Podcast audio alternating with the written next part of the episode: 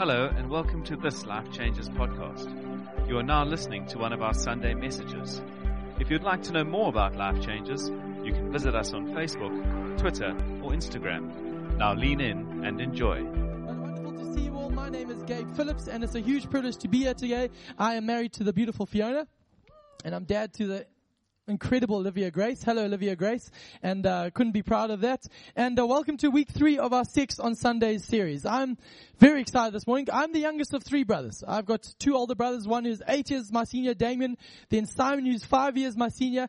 Uh, growing up in Zimbabwe, Damien was just just a little bit too old for me to have a close friendship with him. He was cool, but he was just a little bit out there because I started junior school, then he started senior school. I started senior school, he was out the home.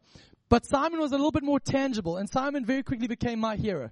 Let me tell you why Simon was my hero in, in Zimbabwe in the 90s. Simon had an earring. Yeah. He was cool. He also had peroxided hair. Yeah. Then when he was 13, 14, he found out this thing called creatine in the gym. So Simon started becoming extra cool, but also above all that, he could rave. Any 90s kids raving? He was good at that. Oh my word. He hit, he hit the clubs. And I was like, that guy is cool. No, no, I, I, not me. This is Simon. This was Simon. But you know, the incredible thing about Simon, what, what actually made him my hero even more as a young lad, was that every night when my parents would go out, Simon would go and usurp the landline. Anyone remember the landline? It was a phone with a cord. Anyone remember? You used to like have to do a workout to dial that phone, you know? You hated people at the number zero in their, in their numbers. Have to all the way. Anyway, that's just a throwback for you. But uh, he would usurp the phone and he would whip out his little black book. I kid you not, he had a little black book with different girls' numbers across the city. And Simon would phone these girls and he would spend hours talking to different girls on the phone while my parents asked. And I'd be watching with wide-eyed wonder at the master going to work. And what made it really incredible was that he actually didn't have to remember any of their names because he called every single one of them my tiny. I promise you. That was his pet name for about 20 girls in Zimbabwe his, his incredible spade work on the phone would leave led to him, every Valentine's would come and go, and Simon would have a stash of letters and chocolates, so much so that he had a, he had a folder behind his bed, I kid you not, filled with love letters from girls to him. Just, and every one of them was signed from your tiny. It was just genius. Genius. I'm not preaching it, so don't take notes. Please, please, please. It's not good stuff. But I was a little bit different, so much so that actually Valentine's days would come and go and I had no folder behind my bed. There was no letters coming my way because I didn't have an earring. Uh, I, I didn't have peroxided hair. I did not eat creatine and gym and I definitely did not know how to rave. Still don't know. Still don't know. But I had, I had to use whatever little I had and so much so I've told the story many times, but it's left a, a big a sore spot in my life is I remember getting to Valentine's Day, one, one famous 99 day in the, the 14th of February 1999 in grade five. I walked up, I was standing outside of our, uh, of our junior school outside the classroom. Every year valentine's day the girls would go in before the guys and they'd put the letters that they've been working on into all the little desks of their secret admirers. And uh, the boys would pretend they didn't care. The girls would be giggling with glee. But i remember walking in and i'd every year I'd open my desk to nothing. For five years in a row nothing but this year I remember I'd always been seeing the folder behind my brother's bed getting fuller and fuller, but my desk remaining empty. And I remember I went and opened the desk this one fateful day, and as I, my little trembling hands started to tremble, and, and, and I started get excited because there was something in the desk that wasn't there before break time. It was a piece of paper with glitter, with a highlighter and some Tipp-Ex, and my heart started to beat faster. My palms were getting sweaty. Is the days of Eminem. Um, and as I was, I was like, and I started getting excited. And as I opened it, and as I got this letter out, I thought, my world's about to change. Here we go, man. Who, who is my tiny? Who's the one that's going to be falling in love with me? And as I was about to open up to find out who my secret admirer was, a girl ran up to me and ripped out my hand with big eyes. She said, sorry, wrong desk. True story.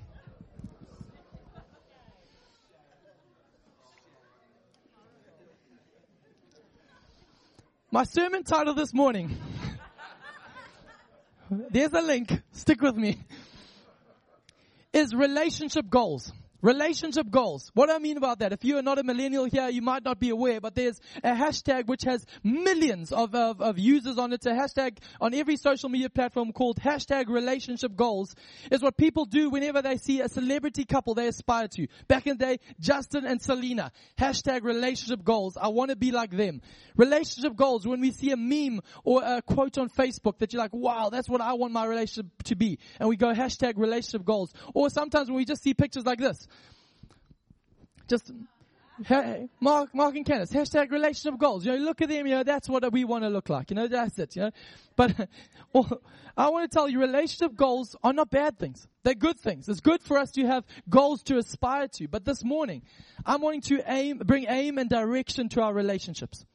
Uh, whether you are single, dating, engaged, or married, if we do not have the right direction to run in, we'll always have relationship statuses of, it's complicated. It's painful. It's average. I don't want to talk about it. But I believe with the right goals to our relationship, we'll be able to run with purpose at what God has got for us. Because, but here's the thing. If we're using culture as our barometer and to set the pace of where we're supposed to be walking, culture will always be giving us a moving target. Culture will always be changing of what is right, what is acceptable, and what is normal. But here's the great news for you and I is that the Word of God never changes. And the Word of God from the beginning has always been about our future, our freedom, and our fulfillment in God. The Word of God is speaking. So I want to take us to that today because in the scriptures, there are basically two preachers. This is the synopsis of the Bible. If you want to do a quick look at the text of, of scripture and understanding how you live your life today, there are two preachers. Page one and two, we introduce the first one. His name is God. And from page one, he is just preaching nothing but freedom, future, and fulfillment for his people. God sets the table with the whole planet at our disposal. And he says it is good and he gives it to mankind. This is the good father, not, not some, not some Zeus-like God at a distance, but a father who's leaning into his people with generosity saying, I have good things for you. Preacher number one. The second preacher is on page three in chapter three of my Bible, where, uh, where his name is Satan. And he arrives and the first word as he slithers onto the scene is to cast doubt on what God has already laid the table with. He says, did God really say? He puts doubt there where, where God has offered his uh, freedom, future, fulfillment for mankind in every level, in, in relationships, in sex and sexuality, in jobs, in purpose, in life, in romance, and everything. He says, I've got a big, wide open space for you. The enemy comes and says, did God really say that? Actually, well, I'm going to put my, my account offer a fruit. And mankind looks at the left, he looks to the right, and for generations since, we have always taken the fruit, the cheap, easy substitute. But I want to tell you that the game has not changed. There's still only two preachers. And actually the preacher named Satan, as John 8:44 tells us, that his native tongue is lying. This preacher, the Bible tells he's the master of lies. It says that he's, he's the father of lies. That actually he's been doing this since the beginning. That actually Satan is so good at lying that he's actually become so good at it that lies actually now, now sounding like truth. That the more and more he speaks, the more and more we start to think, wait a minute, who, who's speaking here? Why? Because his native tongue is lies. He opens his mouth. He does not speak life. He does not speak Shona. He does not speak Afrikaans. He speaks lies. This is how the enemy speaks. But I want to say this morning, the voice you listen to will determine the future you walk into.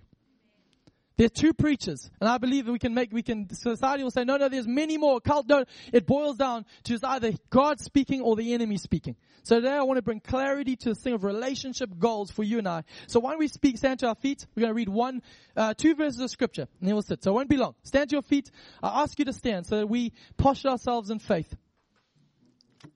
It's on the screen here behind me. John 10 verse 10 and 11 says this. The thief, the enemy, the second preacher, comes only to kill, steal, and destroy. But this is Jesus speaking. He says, But I have come to bring life and life to the full. I am the good shepherd, and the good shepherd lays down his life for the sheep. The thief comes only to kill, steal, and destroy, but I have come to bring life and life to the full. Let's pray. Father, I thank you this morning that you are here and that you are fighting for our freedom. You are here and you are fighting for our futures. You are here and you're fighting for our fulfillment in you. I thank you, Father, as we lean into you now and your word. Would you awaken, redefine, and restore every heart? I thank you for this in Jesus' name. Amen. Amen. Why don't you take a seat right now? This morning I want to give us three foundational relationship goals. If you're single, give me a wave. Single yeah. Come on. Come on. Nice, nice. If you're dating and engaged, give me another wave. Dating or engaged. Come on. There we go. And the married people. There we go. Come on. I like those guys. But wonderful. I want to say today, whether you're single, whether you're dating, whether you're engaged, whether you're married, I believe this applies to every single one of us if we open up our hearts. Three foundational relationship goals that if we, if we want to apply, if we want our relationships to be fuller than my empty desk. Come on. There's a, there's a link. There we go. Bam. That's it. Number one is this. Pursue holiness before happiness. Pursue holiness before happiness. The enemy, this is what the enemy says. The enemy will come and he'll lie and he'll say this in different forms through culture, through our friends, through our own voices, through what, what is appearing to be uh, just what we think as society pushing us this way. He'll say things like, do what makes you happy. Do what feels good. It's only natural. You deserve this. If you don't take this opportunity, I don't think you'll ever be happy. The enemy will lie like this. I want to say this, that happiness is a wonderful outcome. Happiness is a wonderful outcome, but it is a terrible master. Why? Why do I say this? Why? Because te- happiness is temporary. Happiness is temporary and it's based on circumstances. We all know this. Saturday, the box win, everyone's up. Yeah! Next week we lose. Worst ever. Sack them all. I'm depressed. I'm not going to work on Monday. Happiness is temporary. We get, you send a message to somebody and the crush that you like replies to you. Come on! The next week they blue tick you and leave you hanging for three days. Life sucks. What the heck's going on there? Happiness is temporary. Your, your, your spouse is in love with you and serving you and it's going well. It's an amazing and there's, there's a joy in your marriage. The next week there's a little bit of a cold shoulder and something in between you guys. Happiness is temporary. It's payday week this week. Yay! Two weeks time is gonna be tough. Two minute noodles. Happiness is temporary. I want to tell you when happiness is at the center, it will always leave us unfulfilled and many futures have been wrecked on the pursuit of happiness. But here's the thing. I, I want to make this clear that when we're now with my daughter, she's 18 months old, um, so she's starting to realize that our relationship uh, is, she's starting to talk, she's starting to walk, she's starting to grab hold of things. It's a lot of fun. But I think at times she thinks that I'm the enemy to her joy. How do I know that? Why? Because most of our conversations have at some point of them me saying, no, Olivia, why Olivia will see me and I'll, she'll, she'll, I'll say, no Olivia, off the couch, off the couch. I know it's fun, but off the couch. There's a window behind there and you're going to go through that window and there's going to be blood and pain everywhere. Dramatic? Yes, but I'm a dad. No, Olivia. And then there's tears and then she's not happy because she has to get off the couch, you know. I'll say to her, no, Olivia, you, you cannot touch the stove. I know the lights are bright and beautiful and there's a nice warm glow, but no, don't touch that. It's just not fair. No, Olivia, put that knife down. No, Olivia. I know you're like, what home are you living in? No, Olivia. Don't eat that. That is dirt. It's not good for you. I want to say that this thing here, that though she may feel that from her lens that I'm an enemy of her joy, I want to tell you though that I have gates at the top of our stairs that lead from the top, the second story down to the bottom, not because I'm trying to restrain her and restrict her from joy. I'm trying to protect her for greater joy. That actually I would be a poor father if I sacrificed her future joy in life for a temporary happiness now. No one in their right mind would say, good dad, if I said, you know what, have a swing with the knife for a little while. You enjoy it. You do you, Olivia. No. But here's the thing. We have a heavenly father who is far greater than I am I thought I'd have an amen there from somebody. we have a Heavenly Father who's far greater than I am, and He's a Father who puts parameters not to subdue our joy, but to urge us into greater joy. So let me just open this up. What do I mean by holiness? I'm not meaning a mere moral conduct or sterile, prudish religion. I'm saying actually, by holiness, I'm saying pursue God's heart and not just the happiness of yours. How do we do this? This is how I'm learning this in, in this, this fragile thing of relationship is number one, scripture tells us to seek first. Seek first. Matthew 6.33 says, above all else, seek first the kingdom of God and all these things will be added to you. And when as I read scripture, I see that thing saying all these things will be added to you. And I'm like, I want all these things. Anyone else want all these things? I don't even know what they are. It just sounds good. I'm like, give it to me, God. And, and he's, he's God who's got all these things for us, but actually it's not the first all in the scripture. It starts with the first all is above all else. Seek first.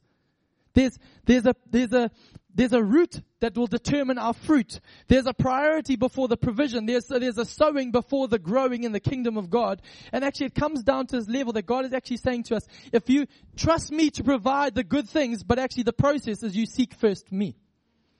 How, how does it play out in relationships? Fee and I got married and, and, and it was a fairy tale. If, I know, I know you guys followed on social media. You guys loved it. You know, just couldn't believe it. The Ginger and Fiona. Some were unkindly calling it Fiona and Shrek. I just don't appreciate that. But anyway, we move on.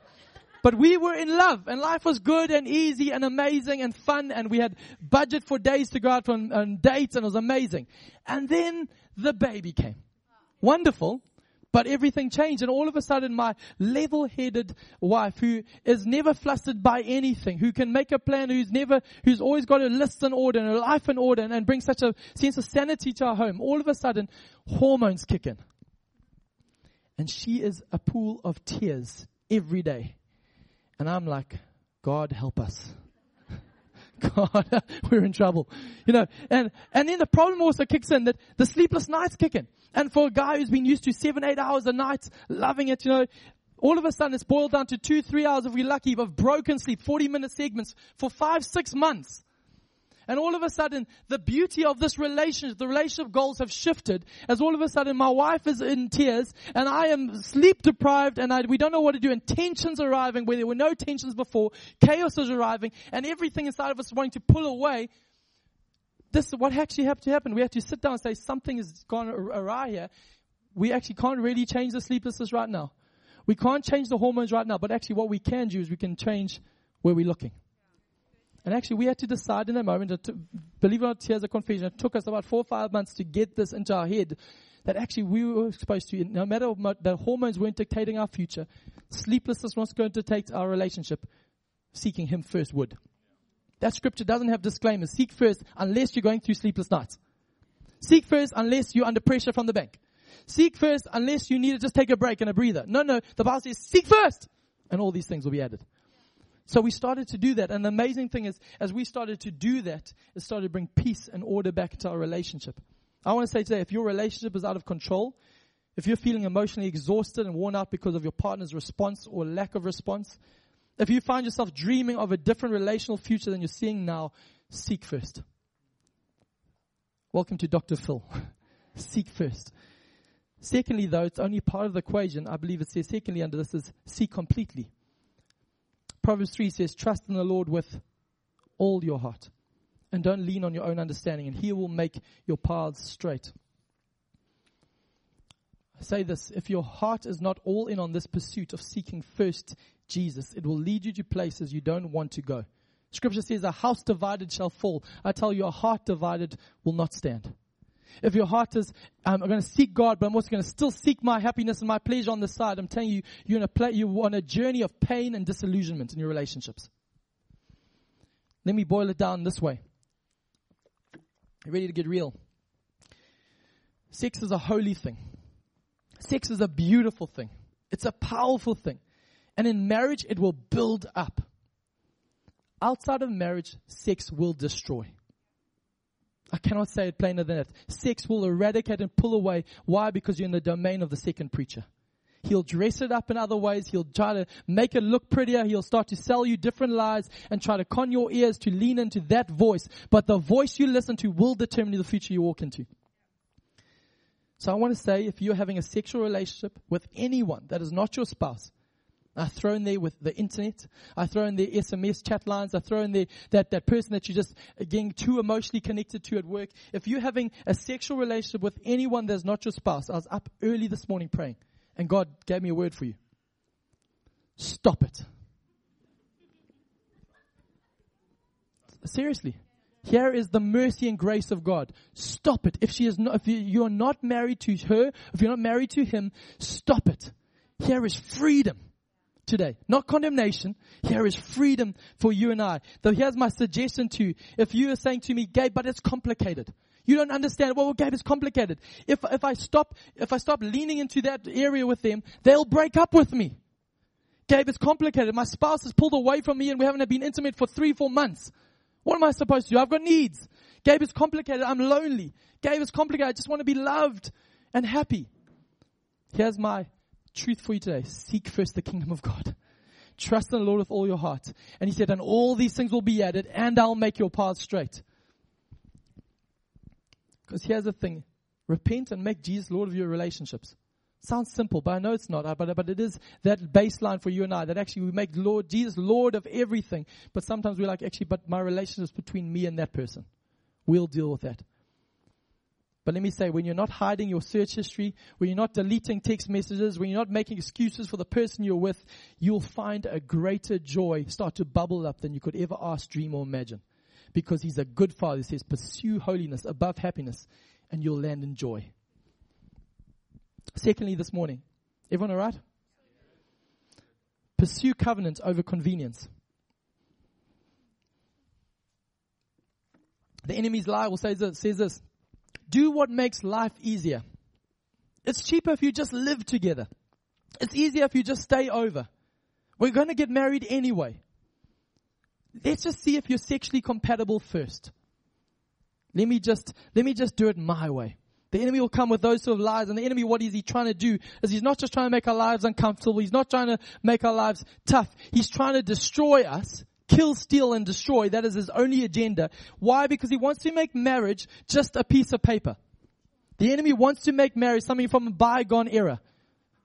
That's cute. You guys still do that marriage thing. Ah, oh, sweet man.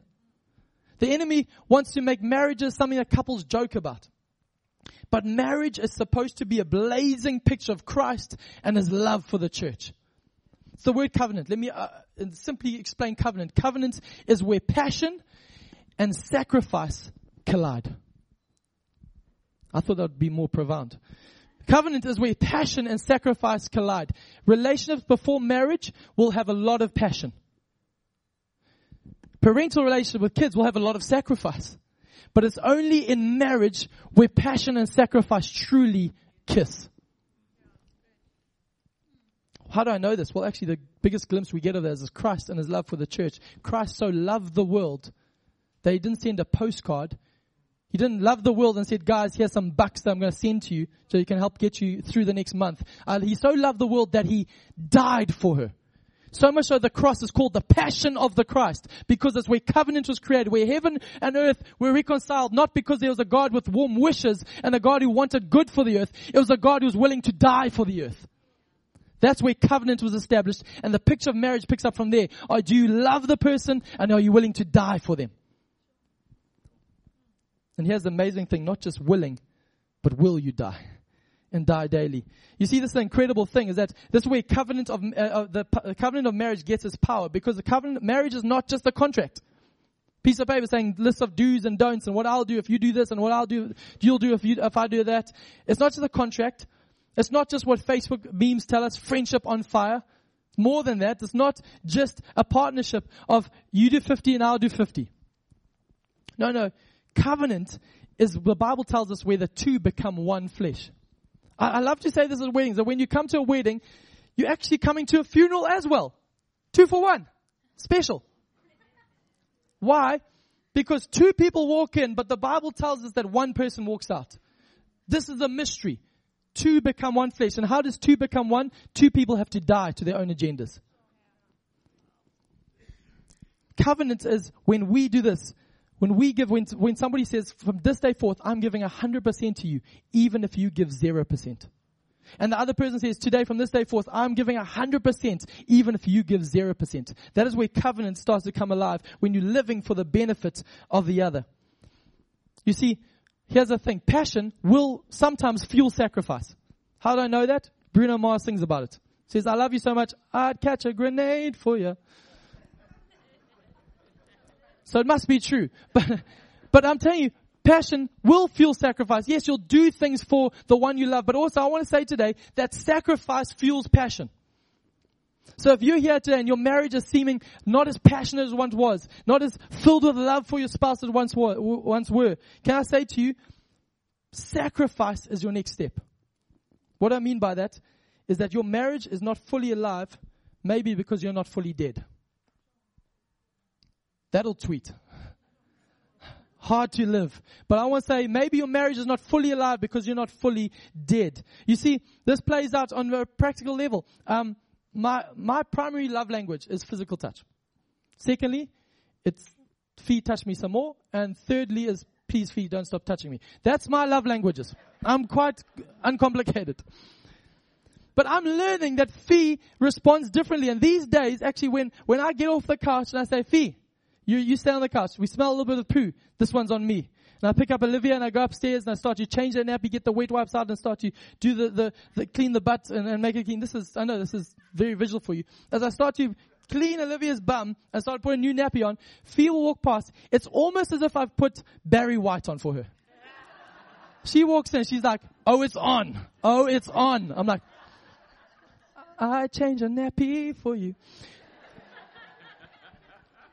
I say this, and all jokes aside, that I honestly, I believe that great sex lives begin with great sacrifice. The, the media will tell you great sex happens when conditions are right, when music is good, when the moment is right, and when, when there's what's called, when there's passions are flowing and it's like wham bam, thank you man, excuse my expression, but when it's like just raw and wild and wow, it's beautiful. I'm learning that actually great sex starts when actually I'm living and I'm going to live for your benefit. And even in the bedroom, I'm living for your benefit. Not for my pleasure, not for what I can take, but for your pleasure. That's when two become one in every area. I, I told the story uh, before, but I say it again. There's a man, Kris Vallotton, whom I'm learning a lot from.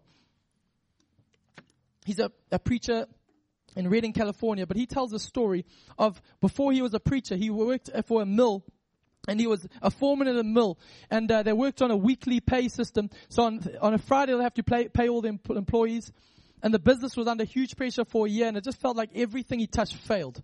Just he had to systematically let go people again and again, let go people again and again. And he said Thursday nights his prayer life went through the roof. Not because of his spirituality, because he said of his desperation, God, there needs to be some more money tomorrow and he didn't know what to do every week that it happened. And he'll go to work at seven and return at seven. He's putting in hours and he was feeling so like he was letting my family down, letting the community down. I'm just not seeming to make breakthrough. He said one day he just had had enough and he came home early at four in the afternoon. That was not his, his usual routine. And as he walked up to the house, he looked up and he saw the house was in darkness. Like, that's, that's odd. The wife and the kids are supposed to be here. What's going on? Something, something's not right. And he walked in over the door and he saw that the kids had made forts out of blankets uh, in their, in their room, in their lounge. And they said, Dad, we're camping with little, little torches and little candles lit. He was like, Dad, that's cool, kids, but something's, what's wrong? Something's wrong here. House in darkness and cold. And then his wife walked in and he's like, Hi, Kathy. She's like, Oh, hey, Kris, what are you doing home so early? It's like, No, no, no. Uh, finished. Uh, I thought I'd come home early to come see, but what, what's going on here? And she said, I'm, I'm so sorry. I didn't know you were coming home early, but come with me. And she said, well, I'll tell you as we walk. And she said, they went out on the porch and, and then she was turning the electricity back on that was off. And she says, you know, Kris, I know it's been a tough year financially for us. And she says, so I feel that I need to be doing my part as well. So every day when you leave at seven, I'll go and I'll turn the electricity off for the day. And I've made a game for the kids so they wouldn't feel in despair or feel there's something wrong. And actually at 6.30 every night, half an hour before you come home, we turn the electricity back on and get the house warm for your return. And as he told the story, he started crying. He says, he says, that's where passion and sacrifice have met. Where, where the one spouse says, actually, I'm not going to play the blame game. I'm not going to play the shame game where he says everything inside him was, was expecting a finger. You haven't made it. You've let us down. You haven't provided for the family. You haven't done it. But the spouse said, actually, we celebrate profits together. We celebrate loss together because the two have become one. This is when covenant kicks in. And I want to tell you, this is Ephesians 5 says it this way. It says, wives, submit to your husband. Now, hold on, hold on, relax woman before you, gets, before you start getting angry. It carries on, says, husbands, die for your wives. I'll take your submission right now if you want. But actually, that's how marriage gets said, love your wife as Christ loved the church. How did Christ love the church? He died for her. He died for her. This is the power right now. And that's why the enemy will try to get you to settle for less. The enemy will get you settle for less in your marriage. And also, let me say it here, he'll get you to settle for just living together. Now, let me tell you a story here. Friends of mine, met them about four and a bit years ago. And when we met, we just connected. And I, and I fell in love with this, this couple. And even though he was an Arsenal fan, uh, I still thought he was a good guy. But we had this friendship and it blossomed and we became great friends. And as the journey went on, they accept, they received Christ and God was doing incredible. And this amazing couple, you're just like, wow, God's got massive things for them. And as we started the journey, I, start, I realized, we realized that they were living together and they weren't married. And, uh, and then I had to chat with Fee and said, Fee, we sh- probably should say something. And then I had to admit to her, but said, Fee, I'm scared because if I say something to them, they might actually respond badly and think I'm being condemning of them. And they might actually, might leave and then they're good friends. I like them. This is the wrestle I had to go with. But actually, I had to learn that the voice I listen to determines the future I walk into. And actually, I, I, can't take the responsibility for them either. They have to hear the voice of the Lord. The enemy will be speaking, but we have to bring truth and, and freedom and grace for people. And I remember sitting them down, and, and the reasons for them living together were natural and, and legit. It's cheaper. It's cheaper than having two places to stay. They said, We're not sleeping together. And I believe them. They said, We're going to get married anyway all legit reasons, but I think sometimes cloaked up in convenience. I remember as we sat and we worked through them, I said, guys, it might be cheaper now, but I promise you it will cost you more in the long run. As we went through it, I said, guys, not sleeping together. Well, actually, why put yourself in a place of temptation? It's like, you know, I put my head in the lion's mouth. It's never bitten me before. Look how amazing it is. Why would you do that? Actually, get a, the Bible tells us with sexual temptation, it doesn't say, look, be careful with it. It says, flee. It's the only sin that it says, flee from. So you're putting yourself on the firing line of that. And also, I believe there's a massive call in your life. God says, be, be, be above reproach. With, if anyone says they're living together, these days it's code for, we're sleeping together. Anyway, just a thought. But then I said, more, most importantly out of all of that is actually, I believe that if you do this now, you're stealing from your future. Many couples, they're, they're, they're, the problem with marriage these days is because people go on trial runs. They do, let's see if we're compatible. Let's live together for a while. And then they, they get to the day of marriage and they wonder why the love, the passion, the sacrifice is empty there. It's because they've been with, making withdrawals before the time. When actually, leading up to marriage, we've been called to invest pursue covenant, not convenience. But actually, we're called to invest into our future together. And actually, this is the sort of thing I, I remember we said, said, I said, actually, the biggest thing for us is that the call of God is too big on your life for you to settle for anything less. It's actually not about this, the actual act or, or even with what's behind you. Actually, this is not me trying to point out flaws. This is me saying, look at your future. It's bigger. Don't settle. The enemy will get you to settle and sit down in convenience when he has got so much more for you. I remember the couple saying, thank you so much. And I said, can we think about it? We'll get back to get back to you. And I remember leaving going, oh, I hope we hear from him again. oh, good mates. And uh, this was my natural heart. I'd plays up. And I remember walking in a week later and seeing this couple beaming. And they said, we've thought about it and we're moving out. And at great cost, this guy moved into another another flat uh, far away from the from the girl leading up to the marriage. It cost him petrol, it cost him money, it cost him time. But I'm telling you now, as I look at their marriage and I look at their influences growing with their friends now, I tell you, God, the cost there is seeming so, so small to the fruit right now. Can I tell you in this thing, can we be a people who don't make our response based on circumstance or convenience? Can we make our response on the call of God? You were called to represent Christ's love for the church.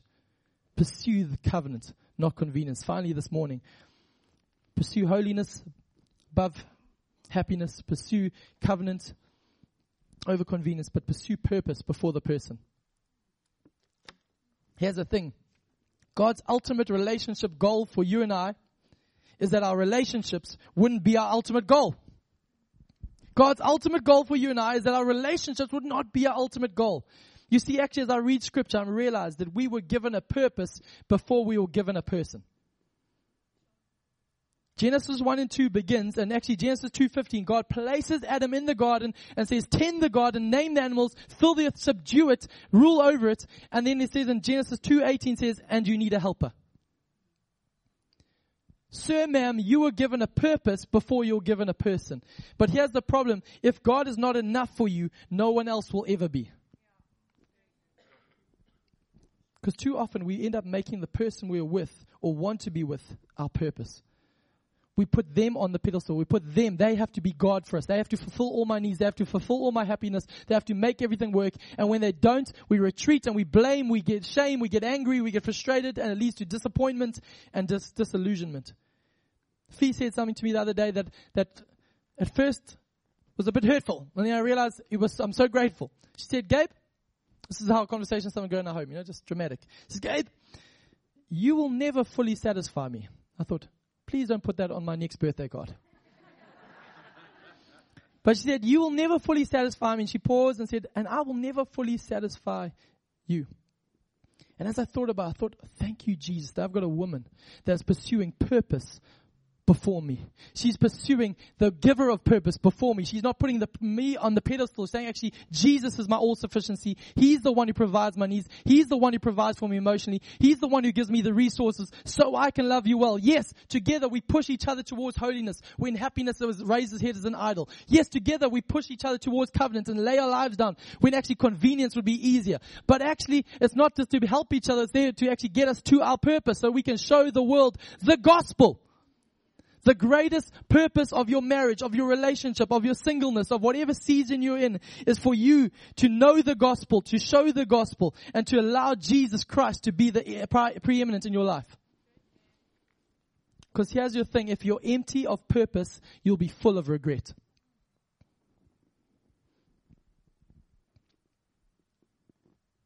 Maybe you're sitting here this, this morning. I, am I'm bringing this into close, but I, I, I want to say today there's three new agendas for you and I to pick up. This is not somebody who's got this wax. This is somebody who's living this new and fresh every day, but saying, Jesus, in my relationship, will I pick up the pursuit of holiness above my happiness?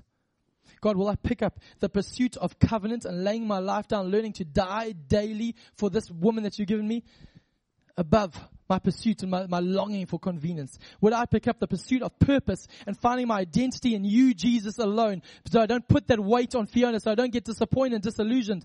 And actually, God, can I put these things into practice no matter where you are? If you're single, preparing for marriage, pursue holiness, pursue covenant. Save that for that person. Pursue purpose. Find your purpose. Be fulfilled in who God has created you to be. And uh, watch what God will do. If you are married, do the same. But I want to say, maybe you're sitting here today and you're going, you're in marriage or you're single or you're divorced or you, you've, you've somewhere along that relational journey. Maybe you're sitting and you, you say, I've messed up big time. Or maybe you're sitting and you're going, I have made a life of pursuing happiness, pursuing convenience, and pursuing people. And, and actually, my heart is feeling empty today. I want to say that there is no sin that the cross of Christ can't heal. There is nothing that God can't redeem and heal. I tell you this morning that the enemy comes to steal, Jesus comes to redeem. The enemy comes to kill, he comes to awaken. The enemy comes to destroy, he comes to restore completely. This is the gospel of Jesus Christ, and when it's applied to our relationships, everything changes. So I'm going to say today, finally, the voice you listen to will determine the future you walk into. And maybe you're sitting here today and you're going, this is a big task. It's a massive task.